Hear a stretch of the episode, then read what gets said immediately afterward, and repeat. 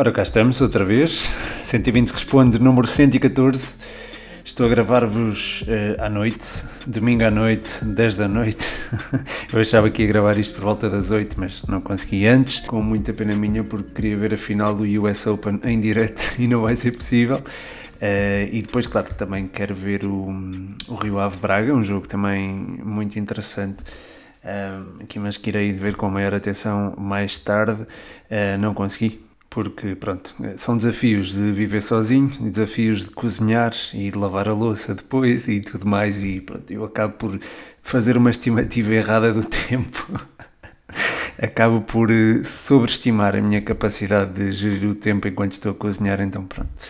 Uh, e foram douradinhos, não, não comi nada de especial, portanto, só para verem como é que, como é que as coisas são. Mas bem, uh, pondo de parte estas uh, questões domésticas, uh, quero agradecer desde já, malda, a, a vossa participação. Não pude selecionar todas as perguntas para entrar no podcast, apenas, enfim, selecionei por ordem de entrada e privilegiei, claro, as perguntas dos patronos, de forma a que o podcast esteja mais consistente e para, para também não o lançar muito tarde.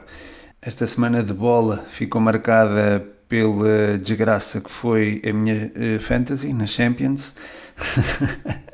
uh, tive muito mal, eu acho que estou em penúltimo lugar, não, não consegui uh, fazer as alterações que desejava, enfim, também selecionei mal os jogadores, se calhar se calhar a escalação da equipa não correu muito bem, mas estou confiante que a partir da segunda jornada vou, enfim, vou dar a volta, subir uns lugares, deixar a lanterna vermelha e pelo menos lutar pela Europa. se é que se pode dizer isso. Uh, mas bem, indo para as perguntas, Há uh, vários temas interessantes. Eu estava aqui a brincar com a questão das Champions ou da Fantasy das Champions, mas há perguntas interessantes. Num, enfim, um fim de semana que ficou marcado por vitórias dos três grandes e todas elas uh, sem sofrer golos, o que não deixa de ser de assinalar, ou dos chamados três grandes, se preferirem. Um, e pronto, e se calhar começo por elas. Há aqui já duas sobre o Benfica, o podcast universitário, quem eu mando um forte, forte abraço, patrono do 120. Uh, pergunta: Draxler vai tirar lugar a João Mário? Ora, uma questão interessante e que remete também para questões estáticas. Obrigado, Rafa. Eu, eu, acho que eles são compatíveis, o Draxler e o João Mário, mas entendo o que estás a dizer, porque o João Mário de facto tem jogado uh, em zonas mais exteriores com o Roger Schmidt. O Draxler é alguém que pode de facto ocupar o corredor central, mas é um jogador que imagino mais a vir da ala para o meio e a fazer a diferença nesse sentido. Também pode dar largura e acho que é aí que se distingue um bocadinho de João Mário, porque o João Mário não é aquele jogador de, de rasgos e de, enfim, de, de, vir para cima. É um jogador que é mais cerebral, é, é um jogador que, de construção. O Draxler também pode ser esse jogador, mas vejo com características mais de uh, jogador que, que, cai em cima, vai para cima, uh, finaliza sem pensar muito, Uh, apesar de, pronto, em Famalicão as coisas não lhe terem saído muito bem, é um jogador que tem, tem muito boa capacidade na, final, na, na finalização e no passe também, na, na, definição em geral. Portanto, é um jogador uh, virtuosíssimo também, muita qualidade técnica. Uh, e alguém que, pronto, mesmo vindo da ala para o meio e mesmo podendo conflituar com João Mário no corredor central, acho que há sempre a possibilidade de ele integrar a zona de finalização e o Gonçalo Ramos, que tem muita mobilidade, eh, deslocar-se um bocadinho para o flanco esquerdo e ser ele a dar largura e haver esta eh, mudança de posição momentânea entre o Gonçalo Ramos e o Draxler, com o João Mário a assumir o tal papel de construção, estando um bocadinho mais móvel do que aquilo que temos visto. Também existe a possibilidade do Draxler vir para o meio, um, e o João Mário também ocupar zonas exteriores, coisa a que ele tem estado habituado uh, agora com, ou a ficar mais habituado com o próprio Roger Schmidt. Portanto, acho que há essa compatibilidade. Acho que o Draxler pode não tirar o lugar ao João Mário, respondendo muito diretamente, um, até porque eu acho que o João Mário vai ter um papel muito importante neste Benfica. Um, de qualquer forma, para entrar o Draxler tem que sair alguém, não é? Então, pronto, acho que é, o Draxler dá aqui uma solução de profundidade e acho que o Rafa, o Neres e, pronto, e o próprio João Mário irão, uh, irão irão ser intercalados, não é, com ele. Uh, acho que os quatro irão ocupar esse, essa zona de apoio ao ponta de lança, que neste caso é, é o Gonçalo Ramos. Uh, boa pergunta, Rafa, e obrigado. Um, a seguir, o João Mascote um, pergunta: António Silva pode ir ao Mundial? Obrigado, Mascote, um forte abraço para ti. Um, certamente também estás com ressaca de, de Briosa, Briosa não jogou este fim de semana, não é? Um, mas bem, respondendo uh, mais diretamente à tua pergunta, um, acho que ainda é cedo para o António Silva ir ao Mundial. Ele tem revelado, atenção, uma capacidade tremenda. Eu acho que ele tem sido dos melhores centrais uh, portugueses uh, neste, nestes últimos dias, pronto, nestas últimas semanas, duas, três semanas, desde que ele começou a jogar. Uh, no controle da profundidade tem sido exímio, uh, a sair a jogar também. Eu, eu lembro-me de um lance em Famalicão em que ele recupera a bola, inicia a construção, uh, até rasga linhas e ganha uma falta. E é um jogador que também se integra muito bem no ataque, é muito disponível para, para cobrir as costas da defesa. Agora, não tem assim tanta experiência de seleção, aliás, não tem nenhuma, ao contrário de David Carmo, de Pepe, de, de, até o próprio José Fonte, até o próprio pronto, Ruben Dias, obviamente é intocável. O Ruben Dias e o Pep. Depois ainda há Danilo, que tem jogado em zonas mais recuadas, portanto é difícil estarmos a incluir já o António Silva na, no lote para o Mundial. Eh, de qualquer forma, a forma que ele, que ele atravessa é de facto um, ehm, muito positiva e é, e é um miúdo que tem um futuro risonho à sua frente a manter esta, esta qualidade. Ele não tremeu quando foi chamado à equipa principal, portanto acho que está, está de parabéns por, por aquilo que tem conseguido fazer e acho que a nossa seleção estará bem servida de centrais, que era uma zona carenciada um, no futuro próximo. Uh, e por falar em seleção, o João Maria Blanco do Spanenga, a quem eu mando também um grande abraço, pergunta quem deviam ser os convocados para a seleção neste momento. Ora bem, isto é uma pergunta que exige. Uh, por acaso não, não fiz o exercício de, de elencar a lista, mas cá vai. A meu ver, na baliza, o, o, Diogo Costa é fundamental, imprescindível, uh, estaria lá sempre, o Rui Patrício também. Um, ehm, pois a terceira opção seria o António Lopes. Um, depois, relativamente à faixa direita da defesa, colocaria, claro está, João Cancelo, fundamental e imprescindível também, um, e uh, colocaria o Nelson de Semedo. Estou a gostar muito da, da, forma como se tem apresentado ao serviço do Wolves esta temporada. Uh, é alguém que tem dado uma contribuição ofensiva muito importante e ele tem vindo em crescendo desde o início da temporada. Uh, é alguém que eu, que, eu, que eu aprecio particularmente e acho que pode dar essa vertigem ofensiva da, à nossa seleção. Uh, portanto, acho que sim, acho que Nelson Semedo seria o outro escolhido. Depois, no lado esquerdo, Rafael Guerreiro e Nuno Mendes, acho que não há muito que hum, escolher por aí. Depois, no, o ex-central da defesa, o David Carmo já está a ter minutos no Futebol Clube do Porto, acho que exige, exige a chamada à seleção uh, novamente, uh, juntamente com Pep, claro. Ruben Dias, imprescindível também. Um, e depois, eh, não sei, estou entre José Fonte e eh, eventualmente Domingos Duarte também. Eh, o, o mascote falou há pouco do António Silva, mas acho que é, pronto, é cedo, mas estamos a falar agora do contexto atual. Acho que, pronto, acho que o José Fonte poderá ser chamado, até porque ao serviço do Lille tem estado também bem e continua a apresentar rendimento de qualquer forma, portanto acho que é, seria importante. Depois no meio campo, escolhi aqui um jogador que também pode fazer a posição do, do ex-central da defesa, o Danilo Pereira. Se o Vitinha tivesse recuperado, era o Vitinha que chamava sem dúvida alguma. Outro jogador com essa versatilidade é o Palhinha, também acho que chamava, até porque no Fulham tem apresentado rendimento. Um, depois uh, o Vitinha, lá está, se tivesse recuperado, seria um jogador que, que eu chamaria claramente. Depois entrava aqui o trio do, do Wolves, o Ruben Neves, o Moutinho e o Mateus Nunes. Um, e portanto estão aqui seis, calhar chamava o, pronto, o Bernardo Silva, embora já possamos pensar aqui numa zona mais adiantada, da mesma forma chamava também o Bruno Fernandes. Um, e creio que uh, ficaria por aqui no que a médios de. Ah, não, o Otávio, claro. O Otávio também seria chamado caso lá está recupere da, da lesão uh, que o, o atormenta. Uh, depois, mais na frente, um, eu acho que não se pode não chamar Cristiano Ronaldo ainda. ele jogou frente à Real Sociedade, está a recuperar ritmo e acho que ainda ainda merece, acho que ainda justifica a chamada à seleção, claro. Um, e depois Rafael Leão está num momento de forma fantástico, seria um crime, entre aspas, não o convocar. Diogo Jota, se recuperar a forma, é claramente convocável. E também o João Félix. Portanto, acho que estão aqui os 23, 8 mais 8 mais 4 mais 3, 16, exatamente, 23. Portanto, já estão aqui os 23 eh, que eu acho que deviam ser chamados neste momento à seleção nacional. Posso-me estar a esquecer de alguém porque fiz esta lista aqui em direto. Um, Mudando agora um bocadinho radicalmente o tema, o, o David Cruz, a quem eu mando também um forte, forte abraço, ele pergunta: a Vila Franquense está a surpreender neste arranque de segunda Liga? Abração, champ. Obrigado, David. E é uma excelente pergunta. Queria, por acaso, hoje, hoje não, não foi hoje, foi ontem. Estava a ver o jogo do Vila Franquense com o Benfica B Uh, e estava a pensar exatamente em, em, abordar este tema no, eventualmente no podcast, até no Patreon, um, em patreon.com barra futebol 120 podem apoiar o projeto lá como faz o David. Aliás não só o David como uh, mais patronos a quem eu mando também aqui um abraço especial.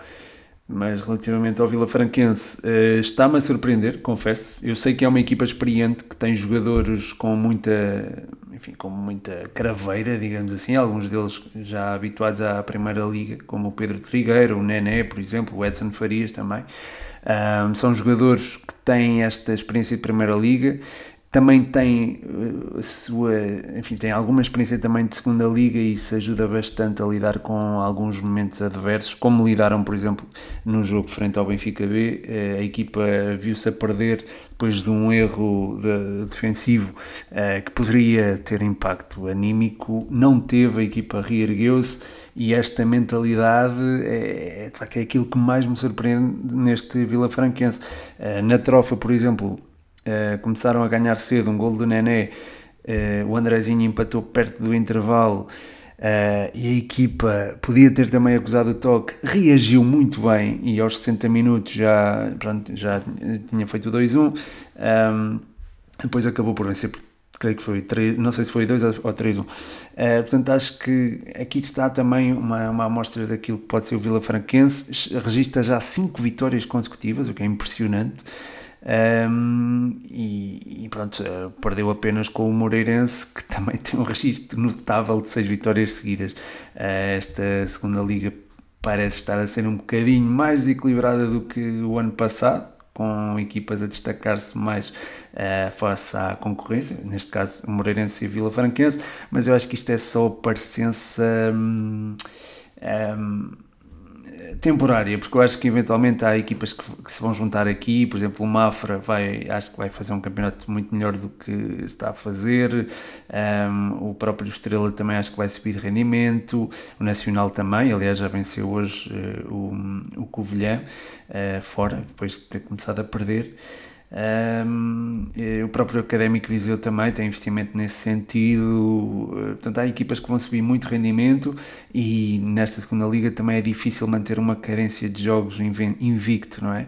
Neste momento há três equipas, o Farense, o Tondela e o Moreirense, sei que não perderam, não, posso-me estar a esquecer de alguma, um, e, e, pronto, havendo equipas invictas ao fim de seis jornadas, é, enfim, é quase, é uma raridade quase nesta segunda liga.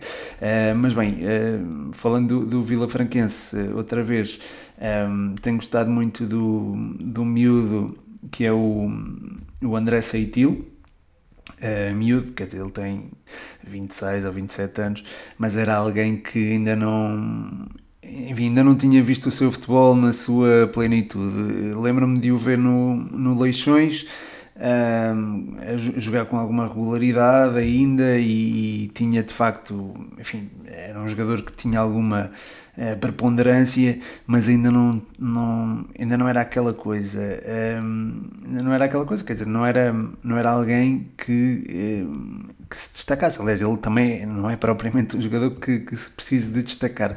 E, e, aliás, ele não se destaca de uma forma evidente. Este ano tem tido mais golo, por exemplo, mas um, e tem tido mais chegada à área, mas é um jogador que tem também uma noção posicional uh, bastante, bastante enfim, precisa, é alguém que tem uh, boa capacidade de, de ter uma visão de jogo também muito interessante e é alguém que eu, que eu aprecio particularmente. Uh, portanto, é alguém que eu pronto, aproveito para destacar, tal como o Nené, que não se cansa de marcar golos, é um miúdo que tem. Um miúdo. Uh, eu gosto de tratar os jogadores por miúdo, mas o Nené não é miúdo nenhum, o Nené tem 39 anos, ou 40, não sei. Um, mas é alguém que, pronto, é, parece não se cansar de marcar golos, ele já vai para a segunda época de Vila Franquense, o ano passado uh, marcou, eu agora não tenho a certeza, mas sei que foram mais de 10 golos, Uh, e, e, pronto, este ano para lá caminho. Aliás, eu acho que já, enfim, nos últimos dois jogos, três marcou. Foi dois ao Benfica e um ao Porto, ao Porto, ao Benfica B e Porto B. Uh, portanto, é alguém que, que, está bem lançado para se tornar também no melhor marcador da segunda Liga, depois de já se ter tornado no melhor marcador da primeira Liga, ao serviço do Nacional, que é muito curioso. E pronto, o Nené está aí para as curvas. Uh, há também jogadores muito experientes que, pronto, juntamente com ele, ajudam ao sucesso deste Vila Franquense, que também é muito bem orientado pelo Rui Borges, que também já esteve na, na Briosa. Um, passando agora para uma liga, não, para duas ligas mais abaixo, dois escalões mais abaixo, o Rodrigo Nóbrega pergunta quais são para ti as melhores equipas do Campeonato de Portugal. Muito obrigado pela pergunta, Rodrigo. Um abraço para ti. Um, eu ainda não te consigo dizer, porque lá está, ainda não há Uh, jogo, ainda não houve jogos, de qualquer forma, o Campeonato de Portugal é um campeonato que eu, por norma, não costumo acompanhar, sou completamente honesto, não é? até por não haver tanta acessibilidade, digamos assim.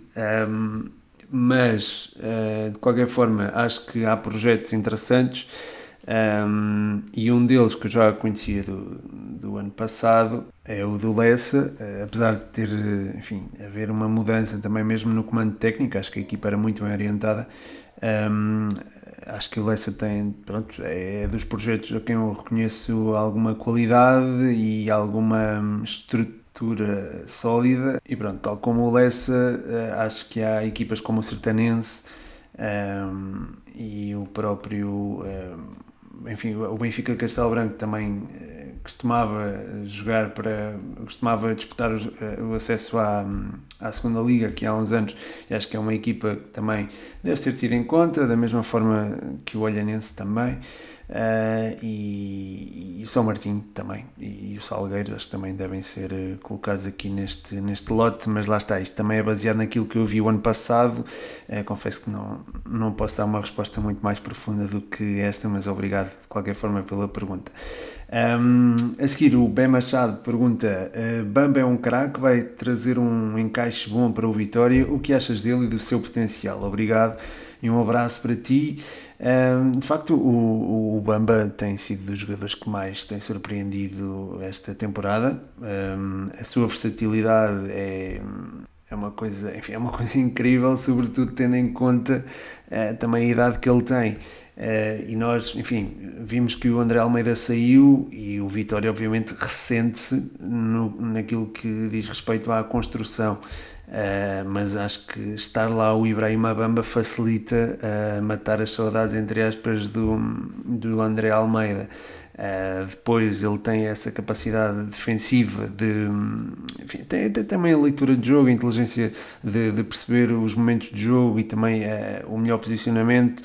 Uh, e nesse sentido acho que é, é, sem dúvida alguma um jogador com potencial enorme e, e, concordo contigo, acho que vai dar um encaixe financeiro significativo ao Vitória, um bocadinho à semelhança do que aconteceu com o Tapsoba, embora lá está, estamos a falar de dois, duas posições diferentes um, e, mas pronto, acho que o Bamba é sem dúvida alguma um jogador diferenciado e é, e é dos jogadores que mais me tem uh, surpreendido neste início de temporada.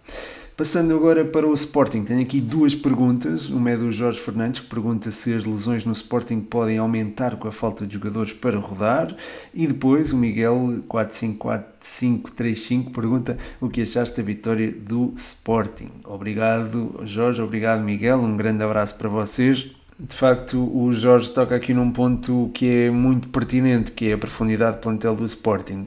Para atacar uh, várias uh, competições, acho que os Leões precisavam de um, de um outro plantel, de mais soluções uh, além daquelas mais evidentes. Um, é certo que há um 11 mas não sei se há mais ou se há muito mais além do 11. E eu acho que numa equipa que está na Champions, uma equipa que está também na, na Liga, pronto, na, na, a lutar pelo título na Primeira Liga, quer também disputar as taças e, e pronto, e vai enfrentar, pronto, vai ter a questão do, do Mundial, que vai eh, forçosamente acelerar o calendário. Uh, e tornar, tornar os jogos mais intensos e com menos intervalo de tempo entre si, torna-se torna-se difícil hum, responder ao desafio desta da quantidade de competitividade que vai enfrentar. Uh, de qualquer forma, acho que há qualidade, a qualidade continua presente nesta equipa. Um, mas lá está, é muito à volta também do 11 base, frente ao Portimonense, e passando já aqui também um bocadinho para a pergunta do, do Miguel, um, a equipa não, não demonstrou essa dificuldade porque, lá está, adiantou-se cedo no marcador, é, o Trincão marcou, fez dois golos logo no início do, da partida e pronto, é um jogador que se está a evidenciar, está-se a destacar do... Está ele e o Edwards acho que estão a aparecer num nível que nós não víamos o ano passado, um, eh, nem pouco mais ou menos no, no, que toca ao Trincão, não é? Mas, mas pronto, o Trincão está a resgatar o seu melhor futebol e isso pronto, beneficia o Sporting, é, resolvendo os jogos cedo, acho que as coisas ficam mais fáceis de gerir.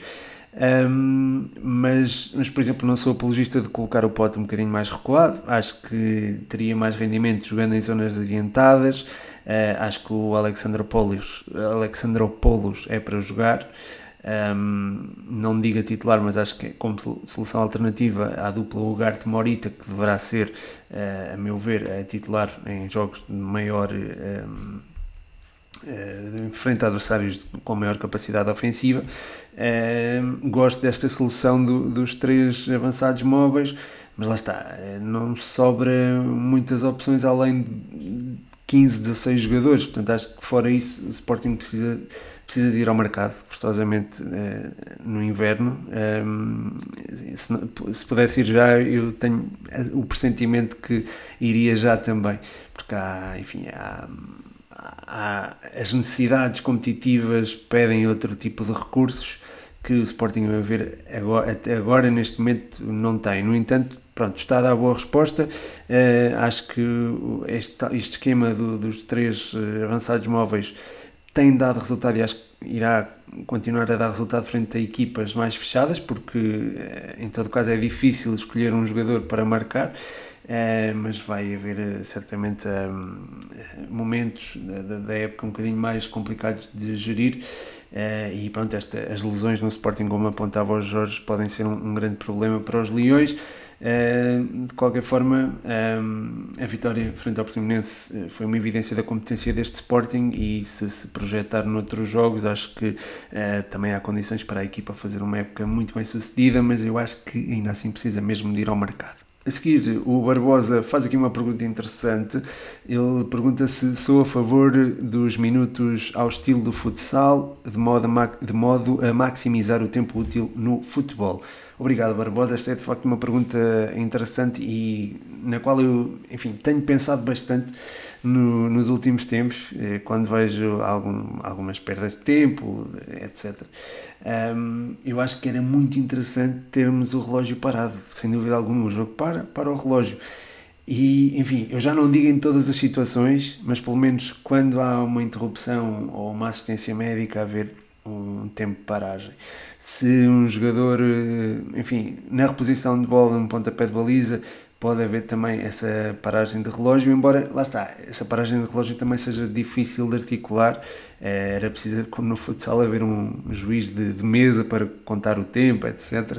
Mas eu acho que, hum, acho que é possível, pelo menos, um, reduzir o tempo de jogo, é, mas esse tempo de jogo ser, é, lá está, haver este, este tal, estes minutos ao estilo do futsal.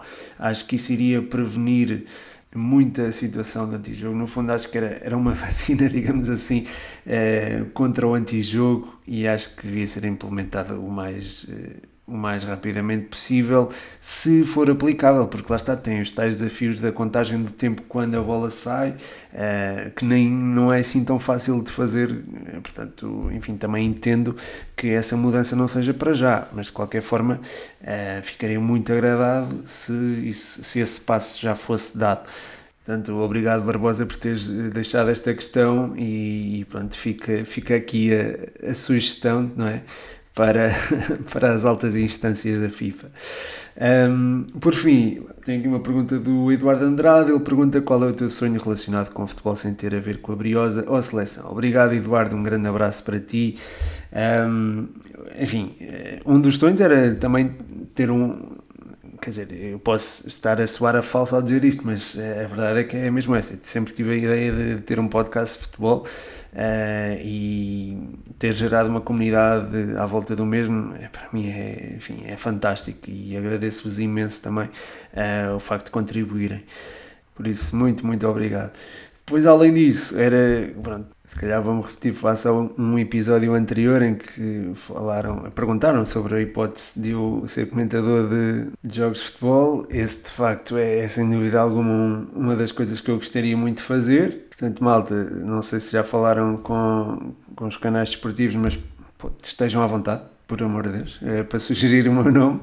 Um, e é uma coisa que eu acho que também faria, faria com muito gosto e faria também com o máximo de, de atenção e máximo de preparação, porque a preparação de um jogo, eu quando escrevia fazia já uma preparação extensa, então para comentar eh, tenho a certeza que iria fazer um trabalho ainda mais uh, uh, intenso uh, de preparação do, do jogo, iria procurar saber tudo sobre cada jogador, iria procurar saber tudo o que não soubesse sobre cada equipa, cada treinador, uh, iria também tentar dar o, o, o máximo ao, a, quem nos, a quem nos ouviria, neste caso, né? a, quem, a quem estivesse lá em casa, digamos assim. Uh, portanto, esse, pronto, esse seria um sonho também para mim. Uh, tal como pronto, comentar também na, comentar na televisão e ter um certo reconhecimento da, da comunidade do, futebolística, uma certa validação, digamos assim, quanto ao meu conhecimento da, do jogo, uh, que procuro sempre, enfim, procuro saber mais e mais e mais e nunca me canso de ver futebol, nunca me canso de saber mais sobre futebol e, e pronto, seria ótimo também ter, hum, ter estas, estas experiências e estas validações também. Uh, de qualquer forma, já estou muito, muito satisfeito de ter este podcast e ter a malta, uh, ter a comunidade de 120, ter patronos que apoiam no Patreon, em patreon.com.br futebol 120 a quem eu pronto, volto a mandar um abraço e dou aqui um abraço especial ao João Catalão, o nosso champ brioso. Um, e pronto, já ter criado isto também já é, já é um sonho, digamos, concretizado. Não era algo que eu tinha idealizado, digamos assim, mas era uma coisa que eu. É uma coisa da qual eu me orgulho muito. E pronto, obrigado, malta. Obrigado, malta, por isso. É melhor se calhar parar por aqui, senão começo a chorar. é, muito obrigado a todos os que deixaram perguntas. Deixo-vos um forte, forte abraço. O meu nome é Pedro Machado e este foi mais um 120 Responde.